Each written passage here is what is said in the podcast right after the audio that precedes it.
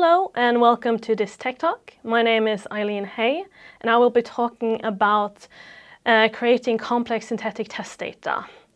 Uh, I will be talking a little bit about test data and synthetic data in general to begin with, and then I will explain the main process I have used while creating synthetic test data for part of the public sector here in Norway.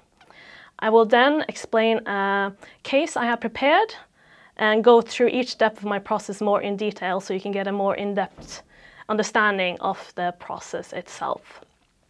So uh, if you're ready, let's begin. So why is test data important? Well, test data is the input feed you use to test an application or system. It gives you a good indication whether your system performs as it should. It can be used simply to maybe just confirm a single result or to challenge the ability of your system. And also it can help you identify problems during fixes. So it's easy to see why having test data is an important part of any development process. It will help ease your development and probably help you quick, much quicker create what you want. Uh, if you look at like previously, sharp data has often been used as test data. And when I say sharp data, I mean real production data. However, because of privacy policies such as GDPR, using sharp data that contains personal or sensitive information is no longer a valid option for test data.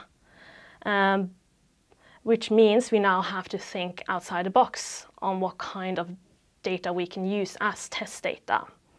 And when thinking about trying to find out what we can use, we still need to think about the needs of test data. Uh, which can be summarized uh, like this. First of all, because of the privacy policies, all test data needs to comply with them. We need to make sure that no privacy policies are broken while we work with our test data. In addition, any test data need to be realistic. We need to have data that is as similar as possible to the data that your system will be handling. Otherwise, you won't get a realistic um, indication of whether or not your system works as it should. Uh, we should also have test data that contains some edge cases, some data with extreme parameters, again, to see how your system reacts to extreme data. Uh, in addition, dirty data could also be a need. Mistakes are made, and sometimes data contains mistakes, some invalid values, and your system might need to handle those invalid values. Uh, and another part that is very important, at least I think, with test data is that it needs to be cost effective. Because today you have a larger need for automated tests, you have a larger need for performance tests. And then having test data readily available and is very important. It can't take time uh, to create a test data when you need it quickly. Uh, so those are all different test data needs that you have to take into consideration on what kind of test data you are going to use. Uh, so there are several options for test data today. Uh, I already talked a little bit about sharp data, which is no longer a good idea because of the privacy concerns. In addition, sharp data rarely uh, contains edge cases. Um, so we can actually just disregard sharp data as an option if you're working with test data that has sensitive information. Uh, another option is mask data, which is simply sharp data where certain parameters has been uh, replaced by pseudonyms. Uh, this should give some privacy, but it is often still possible to identify people based on the other parameters that hasn't been masked. So there are still several privacy concerns with masked data. And just like sharp data doesn't have any edge cases, even though it would be realistic and cost effective to use. Uh, then we have anonymous data, uh, which is where we usually use a step-by-step -step process to anonymize sharp data. And this gives some better privacy than masked. However, any process to anonymize data can be reversed. So there is always a potential privacy concern with anonymous data. And in addition, just like sharp and masked, they rarely have uh, edge cases. Then we get to the last one here I'm going to talk about, is, which is custom-made data, which doesn't have any privacy concerns because you're creating it yourself or through an automatic process. So there should be no sensitive information there. Uh, and in addition, uh, it is the problem is that even with custom-made data, it's usually not very realistic because you're making it yourself. And if you're going to make uh, massive amounts of data, it's not very cost effective and will maybe kind of pause the development phase because you're still waiting on that custom-made data to be created. So what do we do? What is our best option here? Well, that's our topic of the day, which is synthetic test data. And a um, brief explanation of what synthetic test data is, that it is about providing realistic and comprehensive test data without compromising privacy. And it is the privacy key part here that is key, because if you looked at the previous types of data, often there are privacy concerns. And with synthetic data, or in our case, machine learning based synthetic data, uh, the data is synthetic and it doesn't contain any real private information. Uh, and it is also, if you've done it correct, it is realistic. And when you have everything set up, it's easy to create as much data as you need. Uh, so to summarize why we should use synthetic data, as I said, it complies with privacy policies, which is very important today. In addition, it is realistic because when we use machine learning uh, methods to create models that can generate the data, the machine learning model is trained on usually anonymized data, uh, which means that if the model is correct, the data will be realistic. And once the model is created, it is cost effective to create as much data as you need. It's just generate new as needed.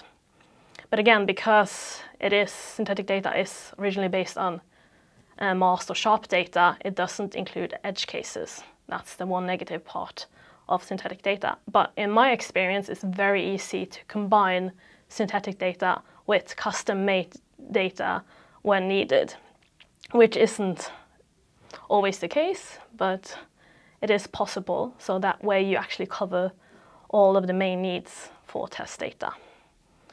But how do you create synthetic test data? Well, that's what I'm gonna explain now. This is my main process that I use whenever I'm giving a new system or application that needs test data. The first step in this process is to analyze the problem or the system. What are the components of the system? What kind of needs for test data are there? Uh, you need to understand the entire system and how it works to really understand what the needs are, and that's important. The next step is to uh, get some anonymized sharp data. Uh, this is to ensure that we comply with privacy policies as well as we're able to. If we use anonymized data, then we ensure that we don't get any private information uh, astray. We can ensure that when we're working with our data set and like processing it, that no sensitive information gets to anybody it shouldn't. Then in our third step is my favorite step, because it's the synthesize step. This is where we actually use machine learning methods to create the models we use to generate the data. And there is no one solution on how to do this. This is where you have to be a little bit creative and again, think about the needs you discover during the analysis step. Um, but usually you find a way. And then the last step is to distribute, or the last two steps are to distribute and update the data, which is simply that make sure that your new generated test data is available in the necessary system at regular intervals.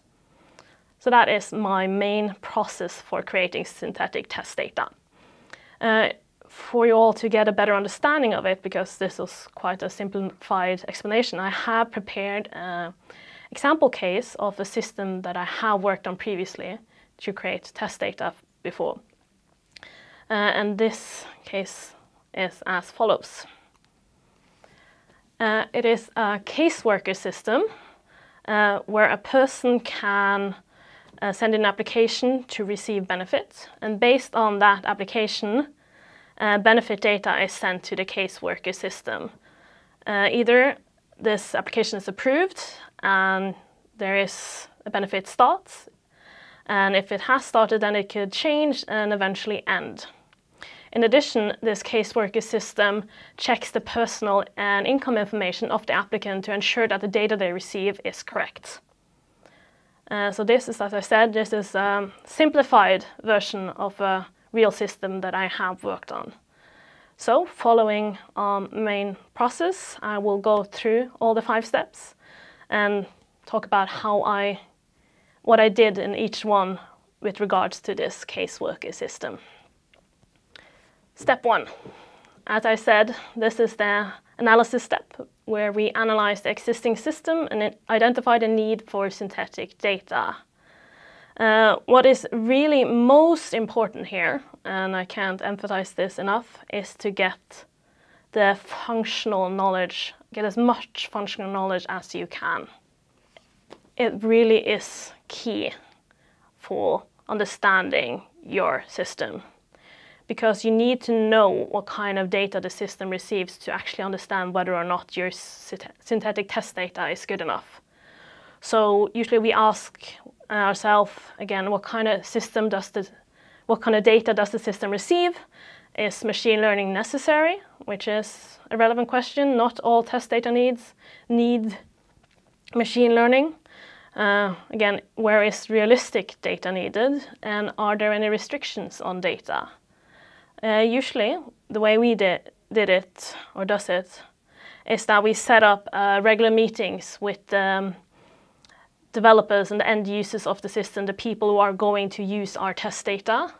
Uh, and we usually have weekly meetings, ask a bunch of questions, get to know our data and our system. In addition, we read a lot of uh, documentation. Again, you need to understand the problem.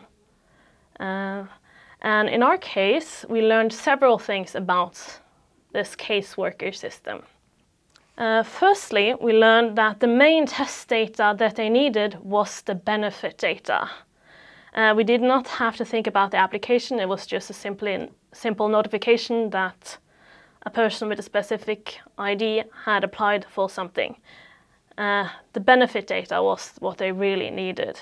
And we learned that there were three types of benefits that this caseworker system um, received. We're just going to call them benefit type A, B, and C. And each one of these could start, change, and end. But that was the main test data that they needed, the different types of benefits. And as I mentioned, they also needed to be able to check two databases they had for the personal and income information of the applicant. Because if uh, benefits started and the data has been sent to the caseworker system. They check the personal and income information. And if, for example, the income was too high and this person should not have been receiving this benefit, the caseworker system just rejected the data. Uh, so we need to ensure that the benefit data coincided that it was correct when compared to the personal and income information of any applicant. Uh, in addition, we also learned that an applicant could have several different types of benefits in a row.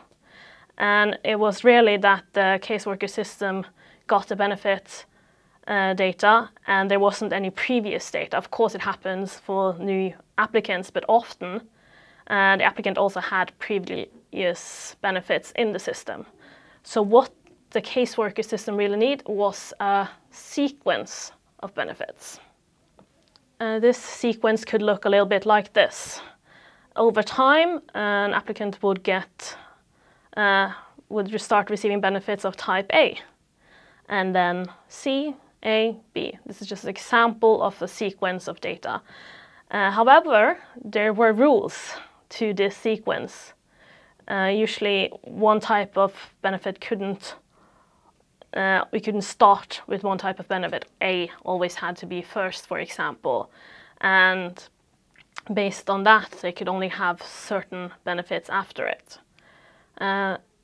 So in addition to the different benefit types, we realized we needed also to find a way to synthesize the sequence of data we needed to send in. We couldn't just get, just send in random sequences. We needed um, realistic sequence. So that was an additional test data need that we discovered. Uh, so after we have discovered all of this, we decided to split the different components we discovered into two types. We have the synth machine learning components, uh, which was the benefit types, A, B, and C, and the benefit sequence, and the data that were, or the non-machine learning components that didn't need any machine learning, which was the application, which we could actually just disregard, but we still needed a way to create the personal income information.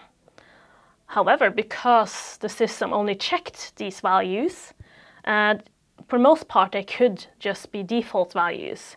You didn't need to have a certain address, for example, to receive benefits, but you needed certain needed to be in a certain age range. Uh, and the same for income. The only value there that was relevant was the income specific income value, not where you worked or anything like that.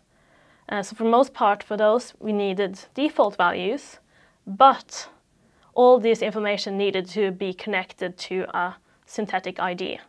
And you can say the same for the benefit data. There was, they would be connected to a synthetic ID. So what we needed was actually to create also a synthetic person. Uh, like I said, this synthetic person would be represented by an ID we created, and it needed personal income information. After this was set up, it needed to be connected to any generated synthetic test data that we created on behalf of this synthetic applicant. Uh, so that was the main parts that we discovered, the main needs of the system. We needed to create several machine learning models and synth components, but there were also some parts that we could use default values for. Uh, so after this, uh, after we had analyzed our system, we started to move on to the next step. Uh, this was, of course, to anonymize the data, uh, which is where all identifiable fields are removed and any rare data occurrences are removed after anonymization in case they can be connected to specific persons. Uh, usually, what we do is that we ask whoever are providing us with the data to anonymize it for us. This is because usually there are different standards of anonymization depending on which organization you're working for. And making the people who are providing us the data, making them anonymize this for us, ensured um, that we as developers didn't see any sensitive information we weren't supposed to. So it was just another, again, step to ensure that the privacy uh, was contained. Um, but we always look through the data we receive, even though it is anonymized. Uh, the data could be, like in our case, we got uh, CSV files. And uh, for one of the benefit types, there were, I think, 50 plus columns of data. And that's a lot of data and thousands of rows. But we still take a look through it to ensure that there are any that there aren't any sensitive information that has been left in because sometimes there are mistakes. I haven't experienced mistakes in the anonymization, but we try to make sure that it is as correct as possible before we move on to the next step, uh, which is step three, to synthesize. Uh, as I mentioned, this is my favorite part because this is where we train one or more machine learning models to generate the synthetic test data that we need. Uh, we, of course, train our models based on the anonymized data that we received. And the most important part to note here is that I said one or more machine learning models, because rarely is only one necessary. Um, so how do we do this? Well, uh, if you look at this figure, this is a brief explanation or how we create our machine learning or synth components. We have our anonymized data, which we pre-process.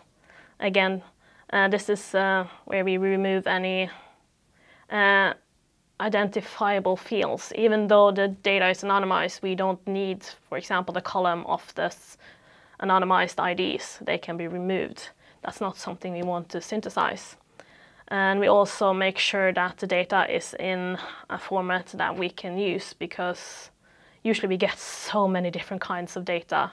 It could be XML files or CSV files and so forth, so we need to make it into a format that we can use for machine learning. So we had, in our case, with the caseworker system, we had three types of benefits. And what we tried to use first for our machine learning method was actually something we, a tool we call Bean or Beyond Anonymous, which is a machine learning tool created by and developed by Visma. Uh, this tool is quite good because what it does is that it analyzes uh, the data and finds dependencies between the columns. And based on this information, it creates uh, either a sampling method or a decision tree uh, for each one of these columns. And all these models then, or decision trees, are combined into one to create one machine learning model for that specific data set. Uh, this tool uh, is, of course, developed in Python uh, using uh, the scikit-learn library. And uh, this is usually the tool we use whenever we, we try to use whenever we're giving a new data set to synthesize. Uh, it's very good to use when you just need an instance of data, which is was the case for our benefits. We just needed to generate a type A or B or C. So we used Bean here to create models, one for each for benefit A, B, and C. So that was what we did for the benefit data. However, we had a slight problem with the sequence of benefits. Um, this case, we needed historical data in a way because we needed a list of benefits that went back in time. Um, so Bean was not very optimal for this problem. Uh, so we had to think outside the box. We had to look at uh, other machine learning methods that we had used in other cases, uh, like extreme random forest, which we tried first or looked at but found out was not relevant for our historical data. We then looked at character recurrent neural network.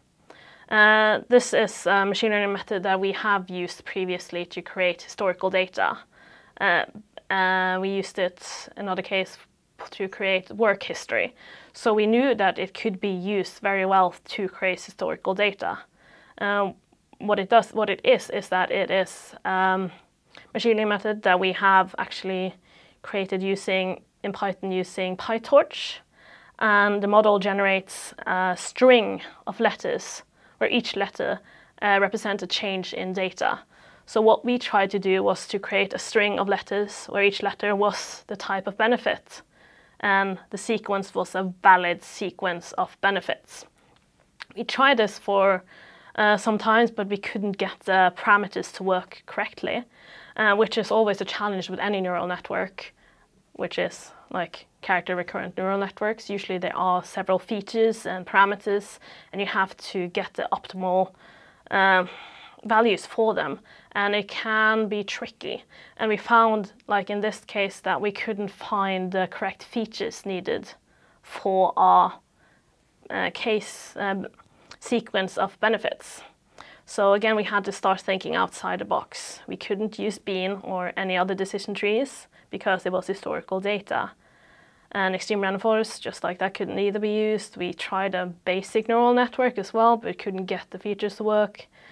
But then we realized the data we had received for our sequence of benefits was basically just uh, historical data for the last two years of the sequences that had been submitted to the caseworker system.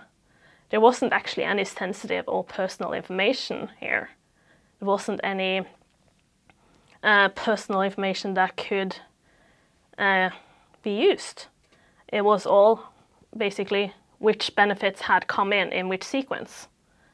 So technically we found out that machine learning wasn't necessary in this part. So what we decided to do was to actually create um, a sampling method.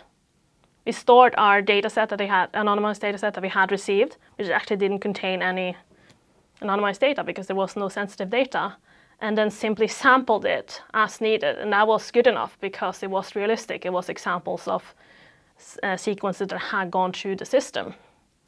Uh, so then we had our models. The last model we needed here. We had our benefit types and we had our sequence of data. And all these models were then stored in uh, our model database. Um, and what we did that was that we actually had all of these uh, Synth components were actually, we created one for each of our benefits. I didn't quite say that earlier, but um, we actually created an application for each of our models. That way, um, we could have one place or an application that could train the model as needed, but the application could also receive requests for data. And when it received a request for data, it uploaded the necessary model and generated data and returned it. Uh, so we got, in the end, we had, as I said, there were four different Synth components or application, one for benefit type A, one for benefit type B, and one for benefit type C. And the last one was for the sequence of benefits. Uh, so after, like I said, a lot of trial and error and trying to find the best method to use, we had our main components. And we could try uh, seeing how well they perform because now we had models, we had something to test, which is also a very important part of this. We needed to test the test data. we needed to know whether or not what we had created was good enough.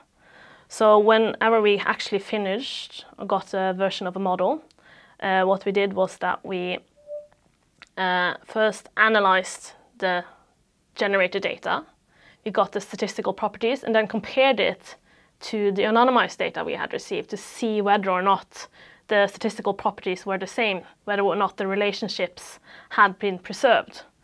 Uh, and uh, for a couple of the models, the statistical um, properties weren't quite optimal, so we actually had to go back and just uh, find uh, and just tweak our methods and tweak our models and then create a new one and then test again.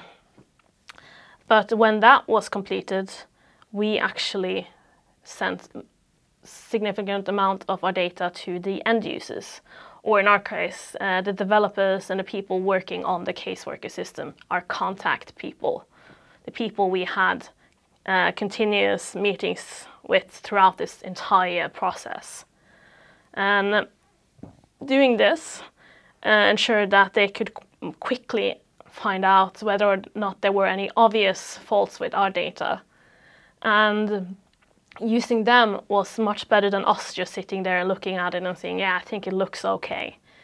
The people we sent it to, they are the ones who see this type of data on a regular basis. So they knew quite quickly if there were some minor faults that we hadn't seen in our analysis. And uh, this, I can't, this is very important to start this testing process as quickly as possible. The minute we actually have any type of model, we generate a uh, amount of data and analyze it and send it to somebody who can give us better feedback on how well it is. So this is also a very part, big part of the entire synthesis step. And it could be that you have to create several models or the same model over and over again with slight tweaks but that is the part of the machine learning process. You rarely get the correct answer on the first try, uh, even though sometimes you do, and then you're lucky. But sometimes with the benefit sequence, it takes several different tries to find the right machine learning method. Uh, but we did. We found our machine learning models and we created our components that could be used to generate, synthetic data. So then we moved on to our next step uh, or the next two steps because um, two uh, steps four and five are kind of uh, connected. Uh, step four is of course to distribute data to the uh, necessary systems where it will be used. And step five is to keep it updated because test data is a consumer good. So synthetic data needs to be updated regularly. Uh, this could just mean making sure that the system has um, regular access to new test data, uh, or it could be just ensuring that the quality stays the same. So in our case, we decided to distribute the data. We needed a main application that was separate from the Synth components. Uh, what this main application will do, it will uh, act as a connector between our Synth components, where the synthetic data will be generated, and the caseworker system. So what our main application needed to do was to obtain the synthetic data, and then it also needed to create a synthetic person, because as I mentioned earlier, there were some non-machine learning components that we still needed to think about, and that was creating this synthetic person with the personal and income information.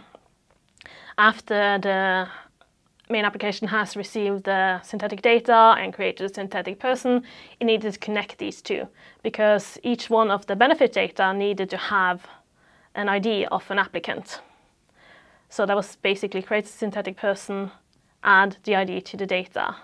In addition, uh, any personal information or income information uh, we created for this synthetic person needed to be created based on what we generated uh, from the benefits because certain benefits could only be given to people of a certain age. So by looking at what we had generated, we could decide, uh, what age this person should be. And that was what our main application did. And when the synthetic person has been created, we have the synthetic data, uh, the data is then formatted or post-processed a little bit and then sent to the caseworker system as needed. Um, so if you look at this next slide, this was our final solution for uh, this test data need. If you look at the bottom, uh, we have our Synth components, which was the benefit sequence, benefit type A, benefit type B, and benefit type C. Each one of these had their own Synth component, uh, which created data on demand, basically. Uh, so whenever our main application received a request, it first went and got data from the benefit sequence. It got a random sampled sequence of benefits that was a valid sequence. And then based on this sequence, it queried the other Synth components for the uh, relevant benefits. Then when it had this sequence of data, uh, it created, uh, our main application created a synthetic person, which I said was about creating personal income information uh, based on the benefit data and adding it to the databases that the caseworker system checked. And once that was done, uh, the synthetic data and the person, synthetic personal data was connected and the data was formatted and post-processed and sent to the caseworker system as needed. Uh, and what we also found out was that the caseworker system uh, actually wanted regular data, so we set up a batch job so that it could get a certain amount of synthetic data every hour. They wanted a lot. And that ensured that the caseworker system always had updated data whenever they needed it. And uh, we had this set up, we sent in data. Of course, there was some back and forth between us and the end users as they were small problems or tweaks that we had to make. So we did our small changes and eventually it worked as it should. It was a good solution, the data looked good, everybody was happy, and we were happy because we had created quite complex synthetic data. We had to connect different types and send it in in correct sequence. Uh, but this was of course not the end of the process because even though this solution worked when, we when it was finished, you still need to maintain the solution because changes happen. Uh, and they can be quite big or they can be small. Uh, especially, you know, when you work like I had done for a public part, or a public sector, new rules and regulations often occur. And uh, what we discovered in this case that sometimes this meant that the test data needs shifted. Uh, it could be as little as suddenly there was an additional column of data that needed to be added to one type of benefit. Or it could be that one value was suddenly invalid if sent in after a certain date. All of these were examples of changes that occurred after our initial solution and after the system was up and running. Uh, so the way we reacted to this was to, whenever a change occurred, we identified the affected component. Because what we had done with our solution, we had it very component-based. This was to ensure that some of the log logic was separated and to make it easier to, again, react to changes over time, which we knew would happen. So whenever a change occurred, we found the component. For example, it could be benefit type A, and then we, it could be as easy as retraining a model because we had still all our code and machine learning methods. So if we got new data that they wanted to be trained instead, we simply trained a new model, stored it, and all the other logic and application would still work the same. Of course, sometimes you don't have the, not, the data needed uh, to train a new model. It could be uh, that the data changed a couple of months ago, so you don't have the necessary amount of data needed for machine learning models. And in those cases, we still found a way to compensate. It could be simply having sampling methods for the new values or adding a rule that whenever an invalid date was sent in after an invalid value was sent in after date, we simply sampled a new valid one. Uh, so we had to be a little bit creative. However, because of the components we had, we could still have most of our application working as it should whenever we had to update it uh, based on changes. And it worked very well over time. And um, I think it is the way we base it was a good solution in the end. Uh, so that is my main uh, process for creating synthetic test data. And I hoped it was uh, easily easy to understand how we got to where we got. Uh, before I end this talk, I would like to talk a little bit about what I hope you got from this uh, and with my key takeaways. As you might have understand, usually when we are creating synthetic test data, an ensemble of methods uh, is needed. You, you rarely can have only one model and it works for everything. The data is usually complex and there are different types and you have to think a little bit outside the box to find the optimal solution. And again, functional knowledge is required. You need to understand how the system works and how you are uh, how you are going to create your data and what uh, needs to be created.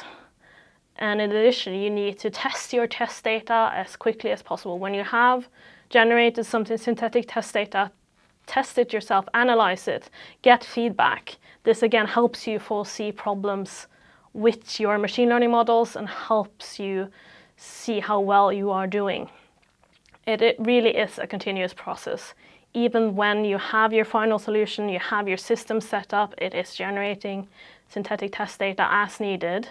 You, there are changes that can occur and you need to react to it. You need to maintain your application, but it is possible to do so. And lastly, about synthetic test data, the most important part is that it is practically feasible. It is possible to create complex synthetic test data that covers the needs of a system. And it really, the positives are endless and it makes the development process so much easier when you have test data that is readily available whenever you need it. So that is my talk. I hope you all enjoyed it and actually learned something today. And uh, maybe you'll see me again sometime.